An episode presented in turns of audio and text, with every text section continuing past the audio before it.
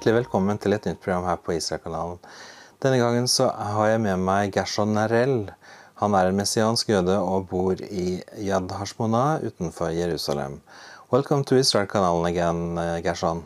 Thank you so much, and it's nice to see you again. Thank you. Can you tell me a little bit about the status of uh, the messianic uh, movement in Israel right now? I prefer to say Messianic Jewish Yeshua believers because we have all kinds of Messianics, particularly the group of the Chabad movement called the Lubavitch, and they have their false Messiah. By definition, they are called Messianic Jews. Yeah. So it's confusing to say Messianic Jews because I have to understand, I have to explain in which Messiah exactly I believe, which Messiah exactly I follow, and which Messiah is my Lord and my teacher and my rabbi and my Savior. So I think it's really not enough to say Messianic Jew, but Jewish, Messianic Jewish Yeshua believer or Yeshua disciple, which that's what we have to be, Yeshua disciples. Yeah, that's certainly a point because Jesus said there will be many false messiahs uh, Absolutely. appearing. Absolutely. Uh, but for us in Norway, when we talk about Messianic Jews, we generally mean Jesus believing Jews. Yeah, I'm, I'm telling you the Israeli context, Yeah, the Jewish context. In the past, also in Israel, we have a Hebrew Hebrew dictionary which has an entry explaining who and what is a Messianic Jew. And it says it's a kind of Jews who belong to a Christian Protestant group, faithful to the state of Israel, Zionists in their approach, and so on. But that was true about, uh, I would say, 60 years ago, 50 years ago. Things are developing yes, because we don't have only Messianic Jews uh, in connection to the Chabad movement, the Lubavitch movement, but also settlers, settlers in Judea and Samaria. They are also called Messianic Jews because they have Messianic expectations, yeah, have Messianic expectations about coming of the Messiah, not for the second time, but for the first time.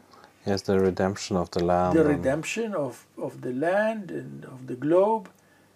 And by definition, again, they are also called messianics. Hmm. So in our Hebrew talking, Hebrew parlance, messianics it refers to different things. Yeah, So I want to, in this way, I want also to clarify and to be very precise in about which Messiah I am talking about. yeah.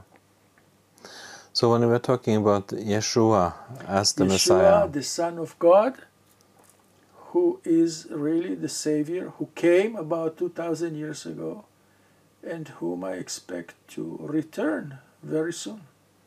yes. So the community that here in Israel that believes like you do about uh, Yeshua, uh, how is how is the situation for that community here now? Uh, I prefer to say always the Lord Yeshua, not to say just Yeshua, just any name, Hmm. because He's really my Lord and Savior. So I try to get used to talking about the Lord Yeshua. Yeah, amen. and uh, it is true that the numbers are growing. We have plus minus about 15,000 messianics, but the question is which messianics?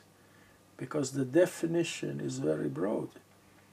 We have all kinds of Jews and those who are married to Jews and those who are non Jews, and they are all meeting in in their own congregations, in their own assemblies. But the salad, the salad of these people is very mixed. In general, numbers are growing. We have a second, third, fourth, even fifth generation. But the big question is what is the content of their belief? What is the content of their theology? And uh, sadly, in my understanding, it is too Protestant. It is too too much following the church dogma, the church teaching, instead of being independent in interpreting, in understanding, in teaching. There is too much dependence on the church dogmatic teachings, which is not only Protestant actually, it's, it's basically Catholic. Mm-hmm. Because the creeds, the creeds of the churches, even of the Protestant churches, they stand upon the Catholic creeds, going back to the fourth, fifth centuries after Christ. And I believe, I understand that we must have a theological sovereignty. In the state of Israel, we have political, military, territorial sovereignty. But we do not have theological sovereignty among Messianic Jewish Yeshua believers. And that's what I'm deploring. That's what I would like to see because we must, in my understanding, have a Jewish reformation with a capital R. A reformation which, in a way, in a way, will complete the, the Reformation of the 16th century. This, the Reformation of the 16th century, in my understanding, is not complete without the Jewish input in our generation, in, in this last time. But for this, we need much courage. We need much, much guidance of the Holy Spirit, much, much independence, because uh, the churches, and I have seen that for more than 50 years, I have a long experience. The churches want to get the imprimatur. You know what is the imprimatur?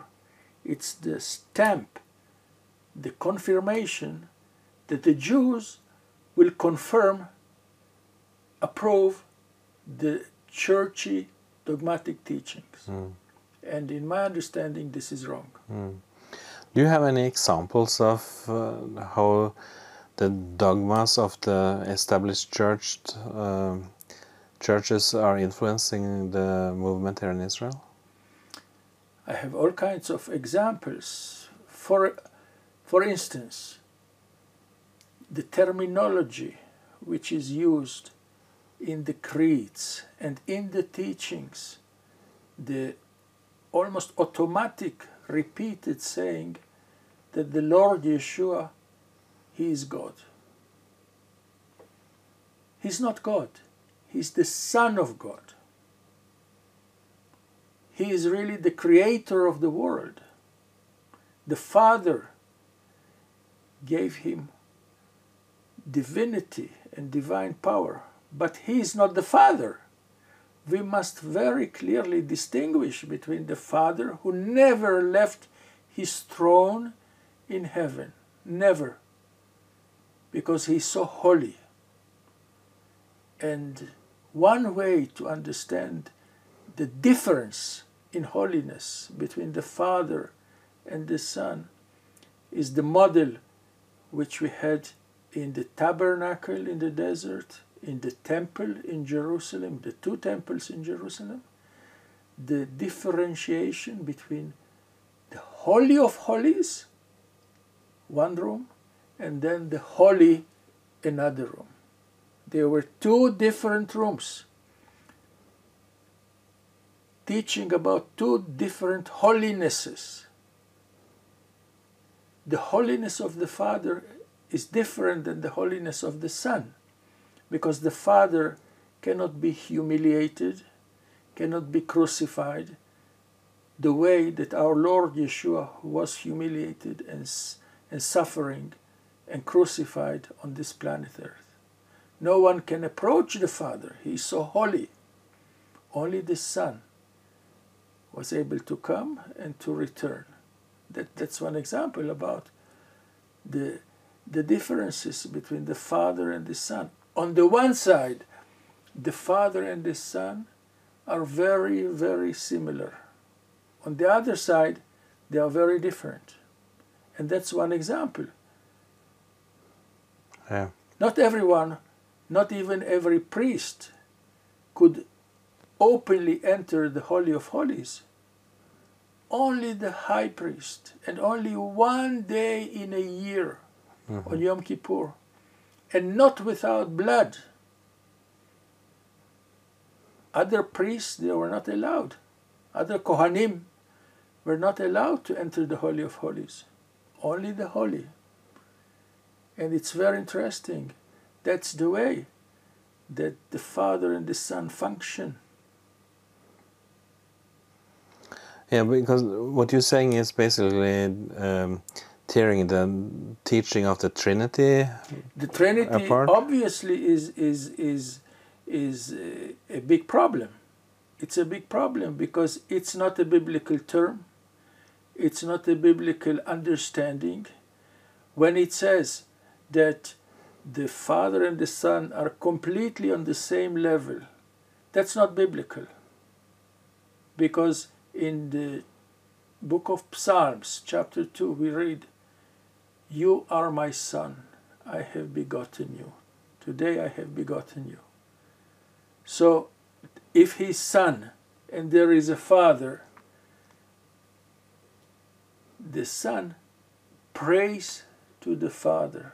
The Father never prays to the Son. Uh, Just a basic, minimal logic. The Father should pray to the Son. It's the Son who prays to the Father.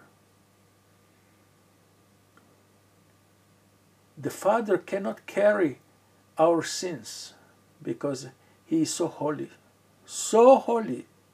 So the Son carried our sins on the cross. It's So the Trinity is, is, is confusing, the Trinity is misleading, and the Trinity is a stumbling block for the Jewish people, and not only for the Jewish people, for many others as well. This summer, I, I heard um, a preacher in Norway talking about the Trinity, and he said that in amongst the first Christians, they didn't talk about, of course, the terminology Trinity, but they, they talked about it as a dance, where you had uh, uh, the Father and the Son and the Holy Spirit as um, uh, uh, you know uh, working together so the dance was a kind of a symbolism of how they were working together. It is too holy to talk about a dance. It's, it's, we are talking about the most holy things. It's not a matter. It's an, there is an interaction, but we must understand this interaction between the Father, the Son, the Spirit.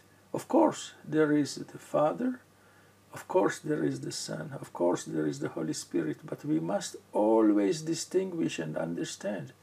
Let me give you an example. In many places in the Tanakh, I don't like the term Old Testament. Old Testament is misleading. The Tanakh, the Pentateuch, the prophets, the writings, that's the Tanakh. hmm It is still valid. It is still valid according to the teaching of the Lord Yeshua. But when we carefully read the Tanakh, we see that when in most of the places where it says Elohim or Jehovah, who is speaking? Who is speaking? I understand it is the Son Yeshua, who was not revealed yet in the Tanakh. So in the Tanakh, Elohim or Jehovah is already the Son Yeshua. And then he reveals himself in the New Testament. And Elohim in the New Testament usually is the Father. So it, it's very interesting to see these things. Mm. But certainly the, the Trinity is, is uh, something that I, I want to avoid the concept of the Trinity. It's not that I don't see that there is a Father, Son, and the Holy Spirit. Of course, we have the Father, the Son, and the Holy Spirit.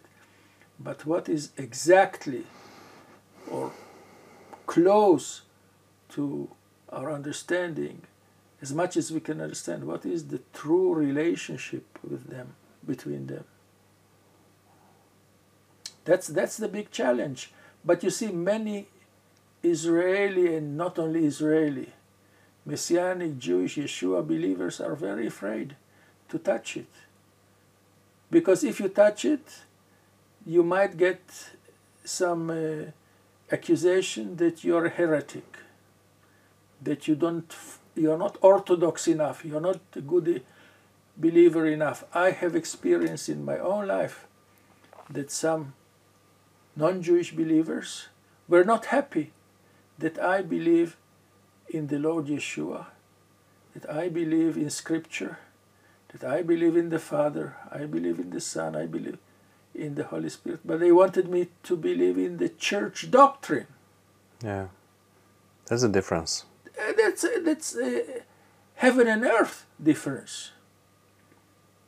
It took me decades to understand that until today, the churches, the non-Jews, they want the imprimatur, the stamp. The, the Jews approve their old, long theologies. That's wrong. Mm. We should not give that imprimatur. Yeah.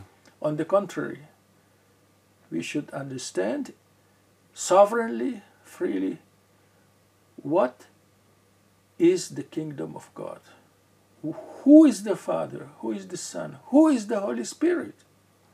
But when when you when you live here in Israel and you experience this kind of influence from the churches into It's not only influence, it's pressure. yeah It's a heavy pressure. mm, And if you are not dogmatic enough, if you are not precisely following word for word the old ancient Catholic Protestant creeds, you will be declared a heretic.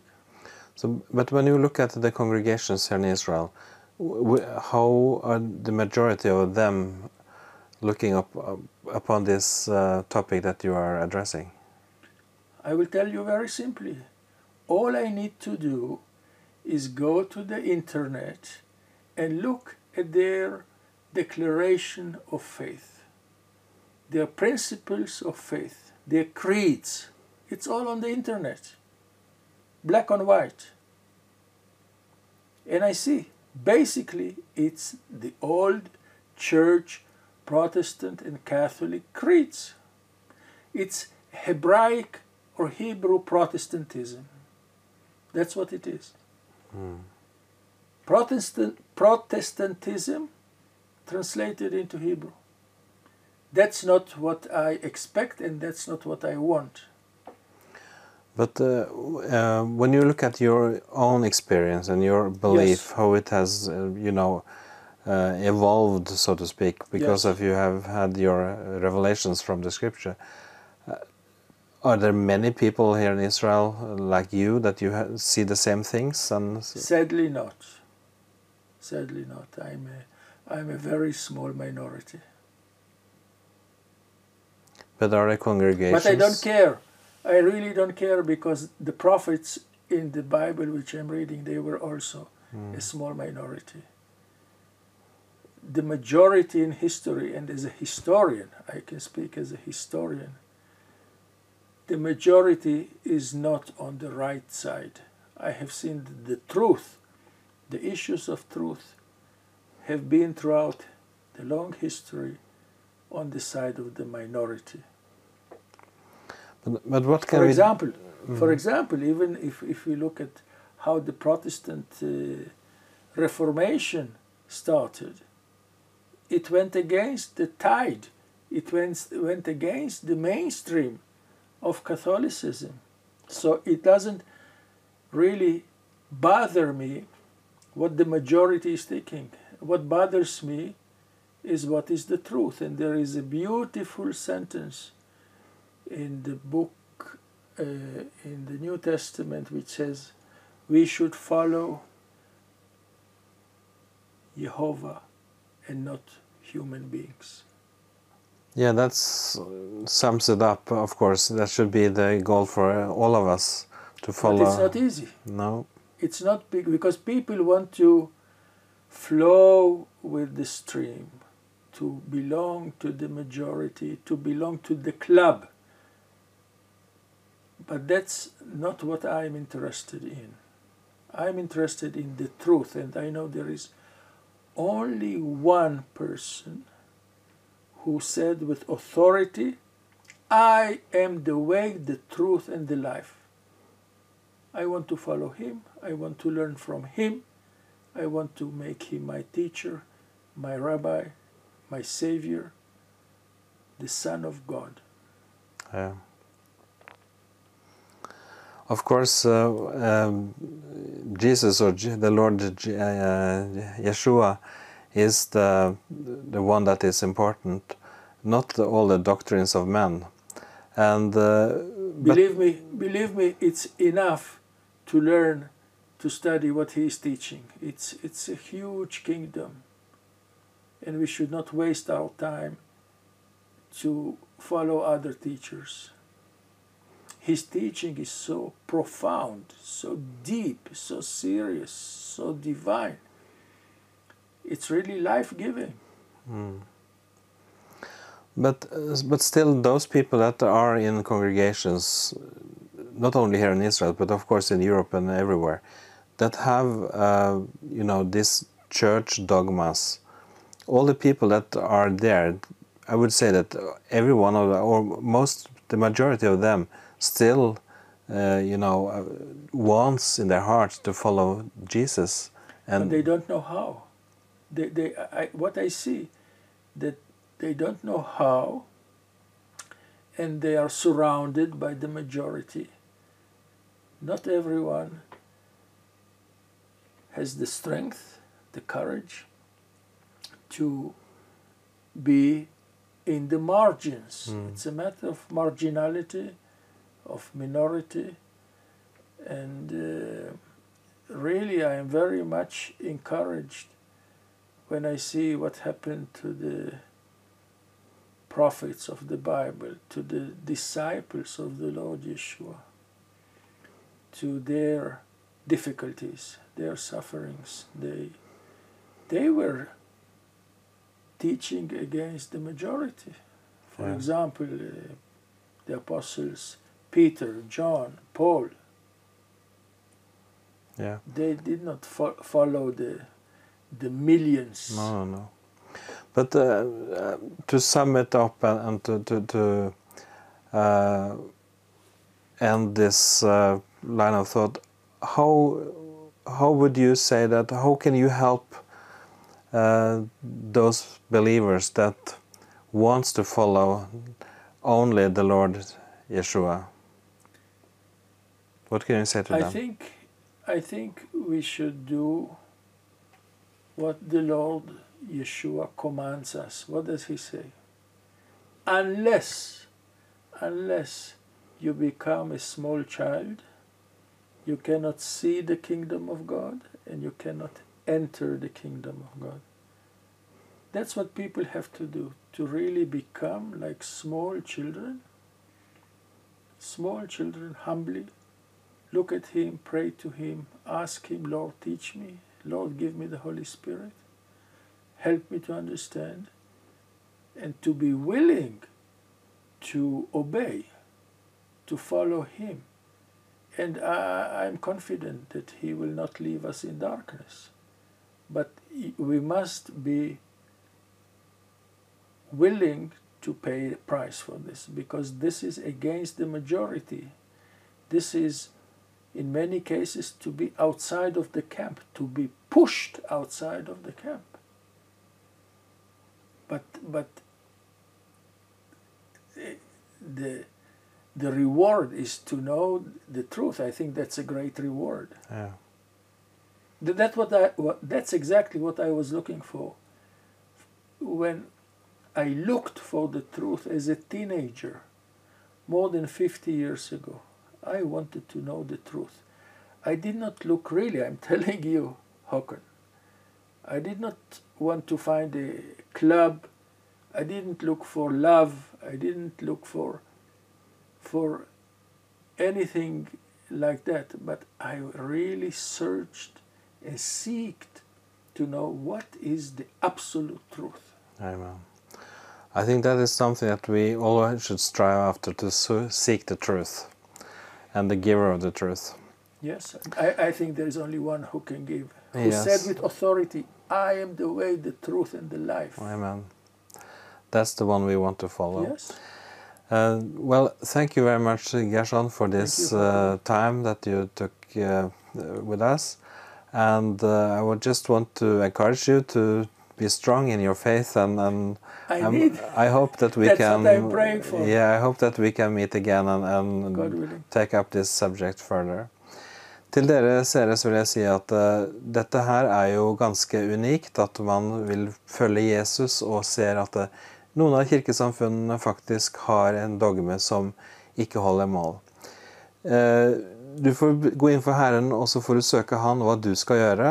Men det viktigste av alt er altså å følge Jesus som et barn, som Gershon sa. Tusen takk for at du har fulgt oss gjennom dette programmet. På gjensyn igjen neste uke, og Gud velsigne deg.